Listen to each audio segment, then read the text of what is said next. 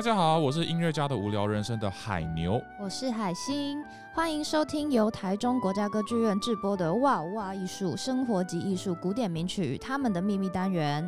我们音乐家的无聊人生呢，是一个在 YouTube 上面的 YouTube 频道，然后我们专门主打就是用浅显易懂的方式跟大家介绍古典音乐的一些精彩细节。那这次我们非常荣幸呢，受到台中国家歌剧院的邀请来录制这一系列的节目。那我们这个单元叫做《古典名曲与他们的秘密》，我们的目标就是要跟大家介绍很多日常生活中常会听到的古典名曲，然后也要跟你介绍说，哎，原来这些古典名曲它的背后藏有很多不为人知的秘密，还有一些可能你知道这些事情之后，以后再听到这些音乐的时候，就会知道，哎，它背后可能蕴含了一个什么样有趣的故事或八卦或意涵这样子哦。所以希望能够带给大家，呃，很有趣的内容。那我们今天第一集要来讲的内容是什么啊？我们今天要讲的内容是直接放音乐给大家听好了。好。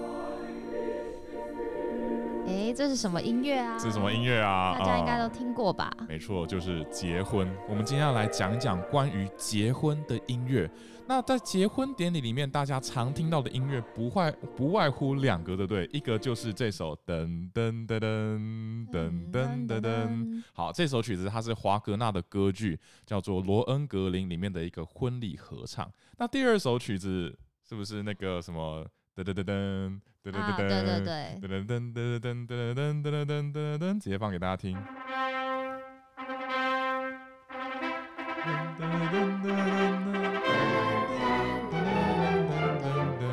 好，那不知道大家知不知道这首曲子是什么？这首曲子是孟德尔颂的呃这个戏剧音乐，就是那个为了莎士比亚写的这个《仲夏夜之梦》所写的配乐里面的其中一段。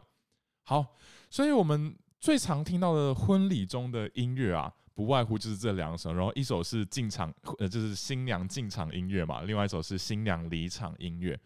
那这些音乐虽然在婚礼中很常呃使用，但是它其实在这个戏剧里面有各自有不同的意涵在里面。哦哦，对不对？我现在就直接跟大家预告哦，这两首婚礼音乐啊，其中一首它在戏剧里面是一个喜剧的结尾。嗯、哦，那另外一首呢，是一个不是喜剧哦，是一个悲剧的结尾。哇，哇，所以以后大家就是在婚礼里面听到这个音乐，可能就嗯，好，没有，我不要讲太多不吉利的话，但是你可以知道一下，说，哎、欸，这个音乐背后它的意涵可能有有什么你以前不知道的内容。好，那我们今天就来聊聊这两首曲子。第一首，我们就先从这个创作时间序比较早的这个孟德尔颂的《仲夏夜之梦》的这首吧，就是噔 噔噔噔噔噔的这一首。好，那这首曲子我们刚刚说它是来自孟德尔颂的《仲夏夜之梦》戏剧音乐，对，莎士比亚。哦，我们稍微解释一下好了。《仲夏夜之梦》是莎士比亚的一个剧本，对不对？对。然后孟德尔颂他最早是在一九一八二六年，非常非常年轻，大概十七岁的时候看到这个剧本，觉得哇，实在是太精彩了，于是就帮他写了一个序曲。然后这个序曲里面就浓缩了这个剧本里面最精彩的一些故事的浓缩。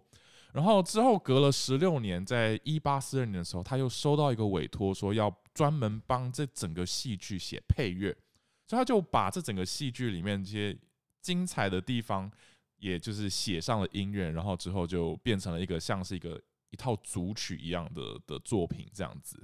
好，那所以我们如果要来讲讲这个音乐里面的内容的话，是不是要来讲讲这些故事啊？对啊，《仲夏夜之梦》的故事到底是什么嘞？诶、欸，是什么嘞？呃、仲夏是一年当中白天最长、夜晚最短的一天哦。然后呢，根据希腊传说，这一天晚上。Uh-huh 精灵会跑出来玩耍，会跑出来玩耍。对，然后 《仲夏夜之梦》的故事就发生在这个神奇的夜晚。神奇的夜晚，所以精灵到底做了什么事情呢？啊，这一切故事的起源呐、啊，就是有一位公爵要跟一位女王举办婚礼。嗯，那这个婚礼呢，有很多人要去参加。那我们故事的主角呢，就是三组要去参加这个婚礼的。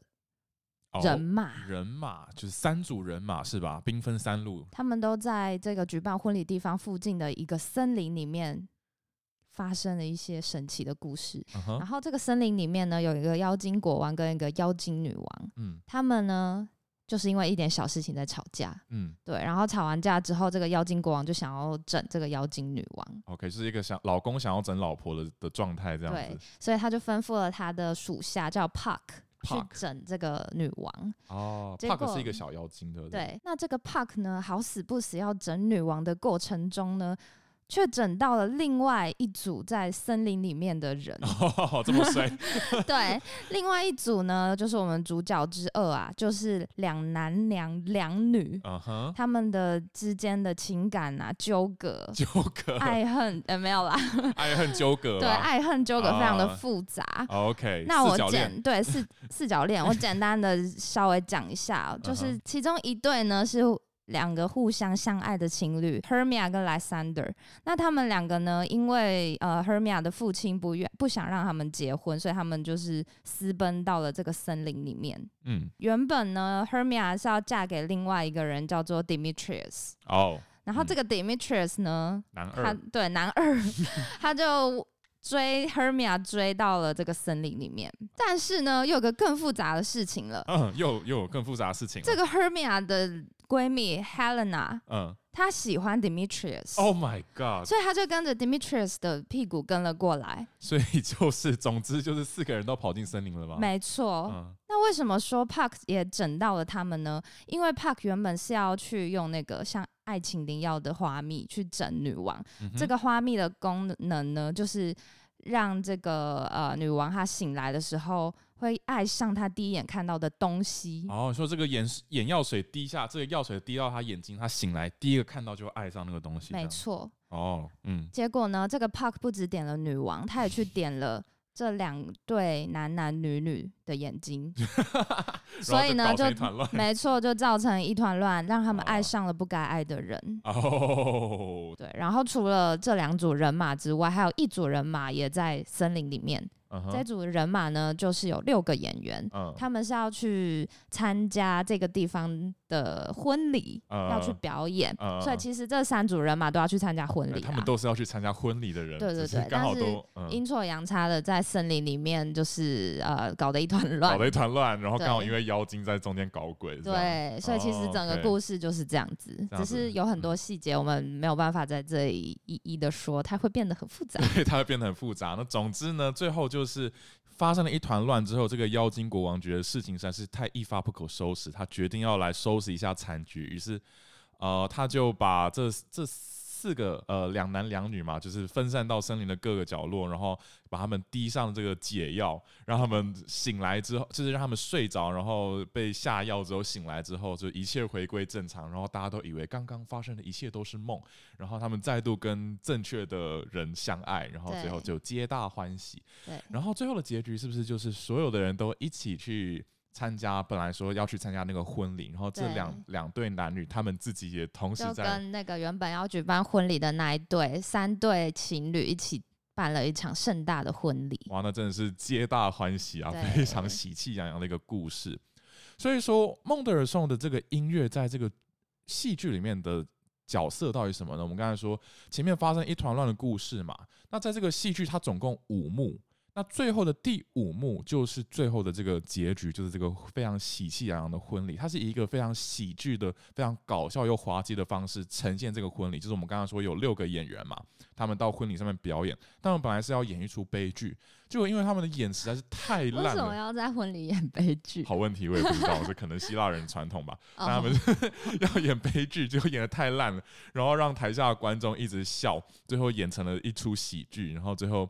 大家看完这个喜剧啊，就笑得很开心，然后最后就大家各自就离开回家睡觉，这样。结果就是在这个戏剧要结束的时候，诶，这个刚刚刚讲到那个小妖精 Park，他就走上舞台，然后。很神秘的跟在场的观众，因为我们说这是个戏剧演出嘛，所以就跟观众就观众就是我们，他就跟我们说：“诶、欸，你们刚刚看到这些事情，说不定也都是一场梦哦。”哦，所以这个就是为什么说叫做仲夏夜之梦哦，对，真有趣，真有趣。所以呃，这个孟德尔颂这个婚礼进行曲的音乐，它其实就是我们刚刚讲到这个非常荒谬的婚礼第五幕的序曲的的开场曲，就是说这个第五幕要开始的时候，他就会用这个音乐作为开场。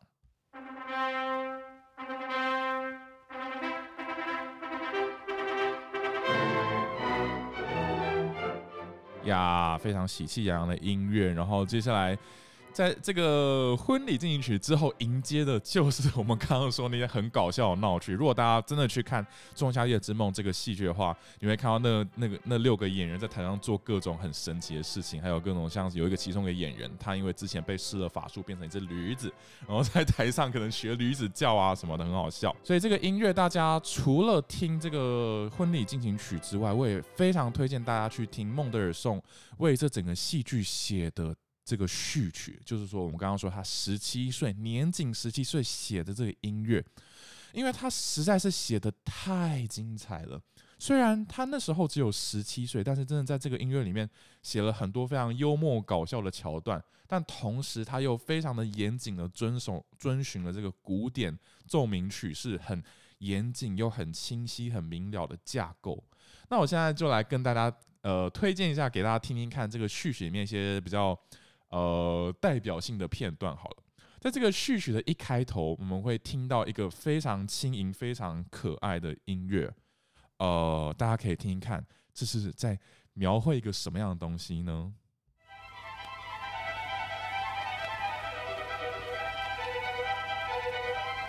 好像有人在跳舞，好像有人在跳舞，而且这跳的好像相当的轻盈，对不对？然后又很神秘，像是那些什么。糖粉啊，亮片啊，雪花在天空中飘，所以大家有猜到这在描绘什么吗？什么？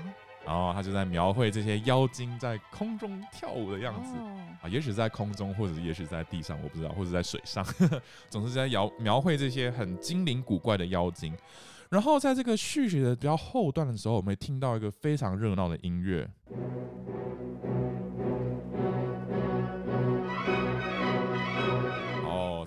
到非常雄赳赳气昂的音乐，但是同时也听到一个很奇怪的声音，有一点笨重的感觉。笨重，大家可以仔细听，它里面一直重出现这个哎哦哎哦的声音，大家可以猜一下它是什么声音？我们来听听。哎哦哎哦哎哦，嗯，哎，海星，你觉得那是什么声音？是是不是像嘶吼声吗？嘶吼声是不是很像某种动物？那我们刚才说，其中一个演员他被变成一只驴子嘛，所以他就是在模仿这个驴子的叫声。哎哦，哎哦，这里我就要讲到孟德尔颂最厉害的地方，就是他在这个曲子里面，他安插这些小彩蛋，然后模仿驴子的叫声，但是他把这个驴子的叫声融入在这个音乐的旋律里面，让它跟这个音旋律交织在一起。它同时是一个好听的旋律，那它同时又描绘了一个很好笑的一个场景。那这个大致就是这个孟德尔颂的《仲夏夜之梦》的故事，还有就是结婚进行曲在里面的意涵。那我们看这个戏剧啊，就知道说这个结婚进行曲在里面是一个戏喜剧的形式呈现的。但是呢，在另外一个大家常听到的婚礼音乐，就是我们刚刚说华格纳的《罗恩格林》这首音乐，噔噔噔噔噔。很幸福洋溢啊！对啊，但是它就不是一个喜剧收尾哦，它是以悲剧的形式收尾。嗯、哦，所以到底是怎么回事呢？我们就来跟大家讲讲这个罗恩格林的故事到底是在讲什么。好，罗恩格林的故事啊，它其实也是一个全部演出完要大概三四个小时篇幅的歌剧，所以剧情也是蛮复杂。所以我这边也是大概简化跟大家讲。所以罗恩格林是一个人吗？罗恩格林是一个人吗？好问题，等一下我来跟大家解答这个事情。罗恩格林是一个人吗？是，他是一个人的名字，但是这个名字是个不可言述的名字，就跟佛地魔一样。好，简单来说，罗恩格林的故事就是说，呃，从前从前啊，在呃德意志地，呃就是日耳曼地区某个城邦，呃，我就先不讲是哪个地方，因为有讲下去太复杂。就某个地方啊，有一个泰拉蒙伯爵，他有一天他突然向呃，国王就是诬告这个有一个公主叫做 Elsa，说这个 Elsa 她好像密谋想要夺取她的那个权利，还怎怎怎样？其实是泰拉蒙伯爵自己想，但是他就诬告 Elsa，然后这个 Elsa 就觉得好无辜，好无辜啊，就向天祈祷说：“哦，上帝，呃，上天啊，救救我啊！”结果这个天鹅就是他 不不小心跑出一个天鹅，跑出一个天。好，总之就是，就他上天祈祷完之后就。哎，很奇迹似的，突然就是在这个旁边这个湖畔就飘来了一个天鹅骑士。我为什么说他是天鹅骑士呢？因为他踩在一个天鹅上面，不是 在湖上面这样飘飘飘飘了过来，说：“哎，Elsa 公主，我来救你了。”这个动保人士可能有意见。好，总之这个天鹅骑士就说：“哎，Elsa，我可以帮助你，我可以帮你平反。”怎么平反呢？他要跟泰拉蒙伯爵就是进行一场比武决斗。我们知道以前中世纪欧洲就很奇怪的制度嘛，就是说比武决斗输的那一方就会被变成是被判有罪。对，所以天鹅骑士就代替 Elsa 跟泰拉蒙伯爵来了一场决斗，诶，结果后来就打赢了，所以这个变成泰拉蒙伯爵被判有罪，然后天鹅骑士就赢了，然后不止救了 Elsa，然后还要光光就是风风光光跟 Elsa 结婚这样子。但是他同时天鹅骑士也跟 Elsa 讲了一件事情，他说：“诶，我帮你做，我我协助你，但是也然后可以跟你结婚，但是有一个前提，有一个前提，你必须要答应我。”是什么呢？是什么呢？听了其实说：“哦，我们之后结婚，终其一生，你都不可以问我的名字是什么。”天哪！哦，天哪！这实在是太神秘了。那我要怎么知道你是谁？对啊，你要怎么知道我是谁？这样不是觉得很奇怪吗？说，哎，我跟一个我不知道是什么名字的人结婚。对啊，对啊，所以就是。就很奇怪啊，所以这个泰拉蒙伯爵就也看准了这件事情，他就跟他的老婆一个女巫正在密谋，说我们一定要拆穿这个天鹅骑士的身份，就不要让他的这个这个事情得逞这样子。所以他们就一直怂恿艾欧莎说：“你一定要去问他的名字是什么，你一定要去问，不然他可能是巫师，他可能用巫术，对不对？他跟我决斗，他根本没有真的打赢，他是用巫术才打赢我的。”就艾欧莎本来不相信。他本来是非常相信天鹅骑士，但是这样被他们这样一问，然后自己可能也是好奇心使然，就整天在这想想想说，对啊，为什么不能问他的名字啊？为什么不能问？是是欺骗我？他其实已经结婚了，所以不能看身份证啊。所以不能看身份证。好啦，没有，说明他是就对啊，就很神奇、很神秘、很奇怪的，很可疑，对不对？接着在这个戏剧的第三幕。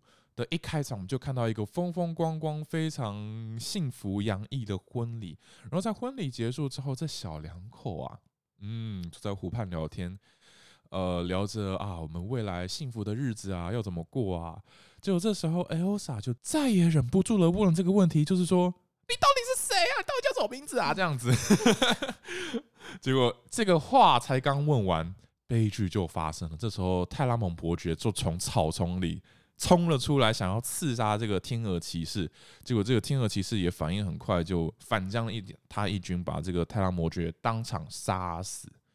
然后这件事情的发生呢，其实也是就是一个不祥的预兆嘛，所以天鹅骑士就啊很感慨说啊，Elsa 呀，我跟你幸福的日子真的结束得太快了，我们从此就要就此道别。然后之后他就跟众人昭告说啊。既然 Elsa 就问都问了，那我就跟大家昭告我的真实身份。其实我是一个来自远方的这个圣杯王国的骑士，名字就叫做罗恩格林。哦，就是罗恩格林啦，他就是罗恩格林。所以这个剧，这部歌剧就叫《罗恩格林》，他的名字就是这部歌剧的名字。但他这个名字是最后的一个答案，就说，哦，这个天鹅其实它的名字就是罗恩格林。但是他因为他跟这个圣杯王国，他有立誓说不可以告诉别人。不可以告诉这个王国以外的人他真实的身份。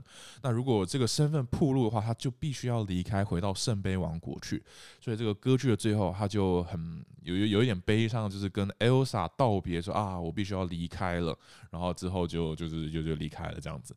然后这个 Elsa 就觉得太过难过，后来就在这个剧的最后原地倒地身亡。这样，哎呦天哪！我的天哪，这个后果真是不堪设想。所以。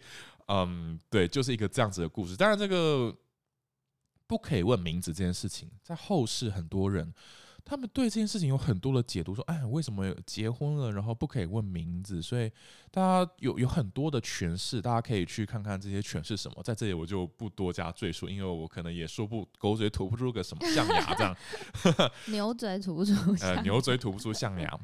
所以华格纳写的这个婚礼音乐，在这个戏剧里面发生的地方，到底是在什么地方呢？呃，当然就是不用多说，当然就是在这个婚礼发生的场景。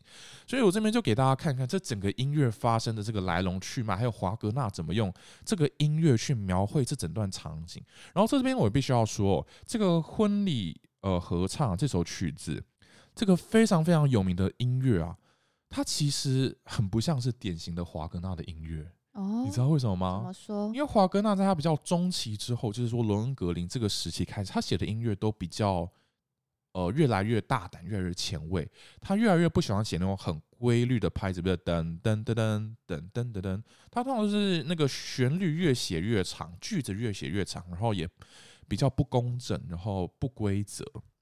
所以这个婚礼音乐在这个罗恩格里面出现啊，就是如果你从歌剧一开始听听听听到这边，你就会觉得哦，这个这个曲子出现真的是很特别、很不寻常的工整又不寻常的简单。好，那我们现在来听听这个婚礼音乐，它一它在出现之前发生什么事。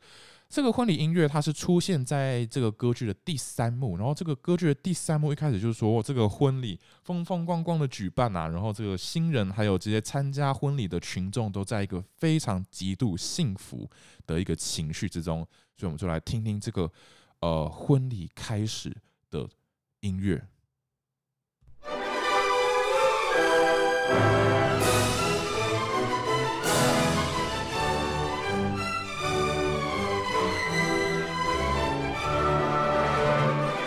哇，这个非常的激动，对，非常热闹激情，这个就是非常典型的华格纳那个时期的音乐。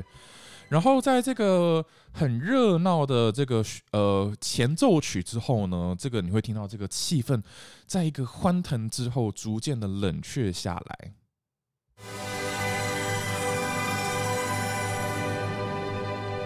然后气氛冷却下来之后，我们就看到婚礼中的众人就是。从远方慢慢的就是好像在行进一样走过来，接着我们就听到一个很熟悉的节奏，嗯、对不对？啊，这个转折很神圣耶。对，哦，然后这个熟悉的旋律就出现了，但是还这还不是真的合唱哦。然后之后华跟他做了一个转调，哦、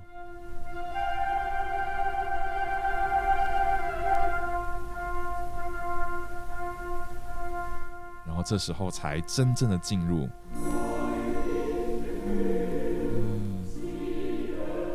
就是说，在一个狂喜之后，大家逐渐沉淀下来，然后进入一个非常神圣这样子一个情绪。然后你看到这个舞台上面这人群啊，从远的地方渐渐走过来，走过来，走过来。然后这个声音它会越来越近，越来越大声。然后之后这个人群又慢慢离开之后，这个音乐又慢慢的离我们而去。然后。就这个婚礼合唱的最后，呃，这些人群走离开了之后，这个镜头一转，我们就看到这个婚礼中的主角这对男女出现在舞台的中央，他们在湖畔聊天。所以这个镜头一转，我们听这个音乐的情绪一转。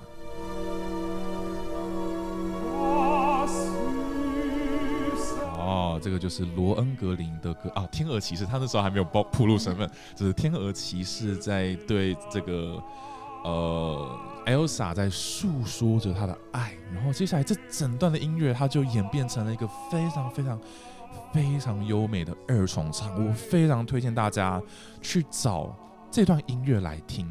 你可以在 YouTube 上面搜寻，就打罗恩格林，然后第三幕的开场。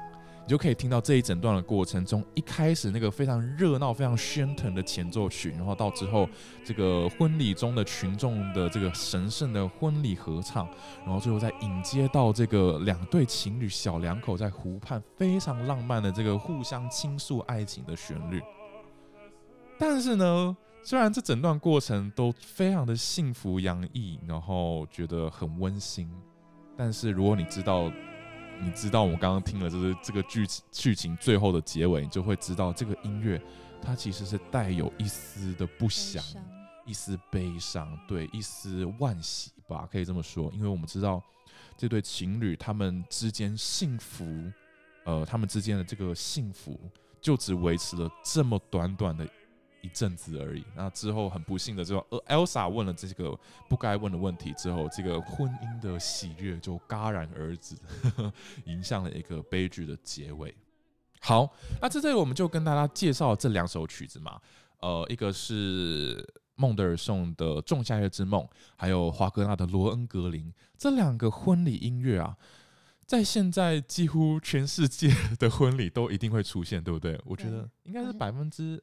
该大家都听过，大家一定都听过，但是不一定会在婚礼使用啦。对，就是可能就就算小朋友的迷音，就是小朋友之间不是很常会怂恿说啊，那个谁谁谁喜欢谁谁谁，然后就开始噔噔噔噔噔噔噔噔，就是连小朋友都会唱，但是大家可能不见得知道说，哦，这个音乐背后的意涵是什么，所以很有趣啊，我觉得很有趣。孟德尔松的音乐它是喜剧，非常搞笑，非常荒谬。但是华格纳他是一个悲剧，他是就带有一丝惋惜，说我们要珍惜这个快乐幸福的时光，只维持非常短暂的一个瞬间的一个情绪这样子。好，那为什么这两个音乐它会成为我们现在在婚礼里面必备、必须要使用的音乐呢？你猜为什么？啊、嗯，对啊，为什么？因为他们很适合进场嘛。呃，对，然后主要的关键在历史上，呃，有一对就是夫妻，他们的婚礼里面就用了这个音乐，呃，那就是一八五八年的时候，普鲁士的王子这个菲特烈克三世，还有英国的公主维多利亚公主，他们两个举办的婚礼上面就用了这这两首曲子，然后华格纳的那个罗恩格林的那段婚礼合唱，它就是用来当做进场曲。啊，然后那个孟德尔颂的婚礼进行曲就是用来当做他的离场曲。所以是同一场婚礼同时有这两首，对，当然可能整个仪式的过程还有很多其他音乐，但是最被大家记得就是这两个音乐，就因为当然非常好听，然后也就是这个非常庄重又优美的旋律嘛，所以之后就变成一个西方文化的一个传统，然后之后又可能散播到全世界，大家都觉得哦，婚礼就一定要演这两首曲子。好，那为什么这两对呃？男女他们的婚礼会受到这么多，就是受到全世界的瞩目，然后甚至建立一个传统呢？呃，我自己是觉得，因为这两个人他们其实都来头不小。对啊，对，嗯，这个腓德烈特三世他是呃德国在统一之后的第一任皇帝的儿子，所以换句话说，他是第二任国王。然后这个维多利亚公主，嗯这个维多利亚，你觉得这个名字有没有非常熟悉啊？以前历史课必学啊，必学这维多利亚女王，但是她不是那位女王，她是那位女王的女儿。哦，就有点像是那个 Charles 他们的婚礼是世纪大婚礼，会受大家瞩目的。对对，就是呃女王的长、嗯、长女的婚礼，所以就是全英国人势必都非常的世界瞩目。而且还有一件非常神奇的事情哦，我们说这个公主嫁给王子。然后这个王子以后又是未来的德国国王嘛，德国皇帝嘛，对，所以理论上这个婚礼应该要在德国举办，哎，但是没有，这因为维多利亚女王非常坚持说，哦，这个宝贝女儿的婚礼一定要在英国举办，这是英国全盛时期啊，所以英国比较比较有权利，也许对，因为 维多利亚女王的确就是英国真的国力巅峰的时候，呃，然后所以这这件事情就是也是让。哦，就是说这个呃，费德列克三世这个王子啊，当时是王子，他 远道飞到英国去举办这个婚礼，其实也让德国人有点不开心。哦、有这个故事，对，有这个故事说，哎，这样子实在是太太不像样了吧？这样，但其实呃，不管外界怎么看啊，这这对呃男女呃这对呃恋人，应该说这对恋人，他们的确是非常的相爱彼此的。呃，怎么？对 他们是非常相爱的一对恋人。怎么说呢？呃，维多利亚女呃公主，她的爸爸就是维多利亚女王的老公亚伯特亲王。大家呃，如果常去英国，应该都对这个名字不陌生吧？因为有一个厅嘛，叫 Royal Albert Hall。对，Royal Albert Hall 这个皇家亚伯特厅，就是在英国每年这个逍遥音乐节举办的场地，就是以这个亚伯特亲王的名字命名的。啊，这个亚伯特亲王。他本身也是可以说是在德国出生的啊，当然那时候德国还没有统一，但是他就是呃可以说是有一有德国血统这样子，所以可能因为这样子，然后维国维多利亚公主她也非常崇拜她的爸爸，所以就是回到德国去，就是嫁给一个德国国王，她也是觉得说啊与有荣焉，然后也觉得说啊这个。德国跟英国两个国家之间的情谊非常的重要。然后这个腓德烈克三世，他跟维多利亚女公主，他们也是对他们的国家，对德国这个国家的未来抱有了很多很多的期待。因为我们说。呃，英国的维多利亚女王跟亚伯特亲王，他们两个就是也是非常和睦的一对夫妻，然后两个人一起共同治理英国，所以他们就会这个维多利亚公主，她就觉得啊，我一定要像我的爸爸妈妈一样，就是跟我的老公一起共同治理德国，这样他们两个就是非常的相爱，然后对他们的未来怎么样一起治理这个国家有非常多的想法，但是很遗憾啊，这个。腓德烈克三世他就任之后，因为身体状况不好，只就就位了这个九十九天就过世了，哦、所以很遗憾，他们这些心愿就没有办法达成。但是这个婚礼的音乐也的确就是因为他们的这个世纪大婚礼，所以这样子传承下来，变成一个传统，变成我们现在熟知的这个样子，这样呀。好，那在这个这期节目最后，要跟大家分享一件事情 哦，其实也不是什么大不了的事情，但是就是，呃，我们刚刚说这两首婚礼音乐，孟德尔颂的《仲夏夜之梦》，还有这个华格纳的《罗恩格林》，它都是取自于戏剧音乐。诶，对啊，是不是以前就是古典音乐，其实里面也有写给结婚的曲子，就是有伴在教堂里面的那种。可能就是一些在教堂里工作的音乐家写的，然后可能就比较隆重，比较符合那个宗教，就是弥撒的仪式，或者说婚礼的的那个礼仪的仪式。啊，但是我们常听到这 两首，它是为了戏剧写的，它所以它是为了戏剧用途。所以啊，现在有有一些那种宗教人士，他们就有一点反对说，哦，我们的教徒不要再。不要在他们的婚礼里面用这个音乐啊！而且尤其是这个罗恩格林，我们刚才说罗恩格林，它里面是剧情里面是带有一点点异教徒的色彩，所以有些宗教人士就蛮反对说，哦，你们不要用这个这个音乐在你们的婚礼里面。好，那这个就是我们今天这一集的节目，主要跟大家聊一聊婚礼的音乐啊。海星听完这些故事，有没有觉得说，哇，这个就是。知道了很多以前不知道的事情，长知识了。嗯嗯嗯，那以后大家参加婚礼或者吃喜酒的时候，就可以跟旁边的人说：“哎、欸，你知道吗？这个音乐是有故事的哦。欸”卖弄一下，对，卖弄一下就可以讲罗恩格林的故事，然后人家就可能就会跟你说：“哎、欸，你不要欧贝贡啦，这样子。” 好。好，感谢大家收听今天哇哇艺术生活及艺术古典名曲与他们的秘密单元。那我们接下来呢，还会有五集非常精彩的内容，嗯、然后每一集的主题呢都会跟你的日常生活有关系，所以大家欢迎关注我们。欢迎关注，哎，我们要不要透露一下下一集要讲什么呢？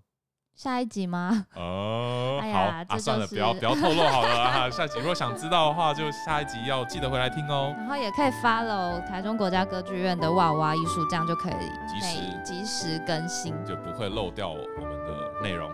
好，感谢大家收听，我们下次再见，拜拜，拜拜。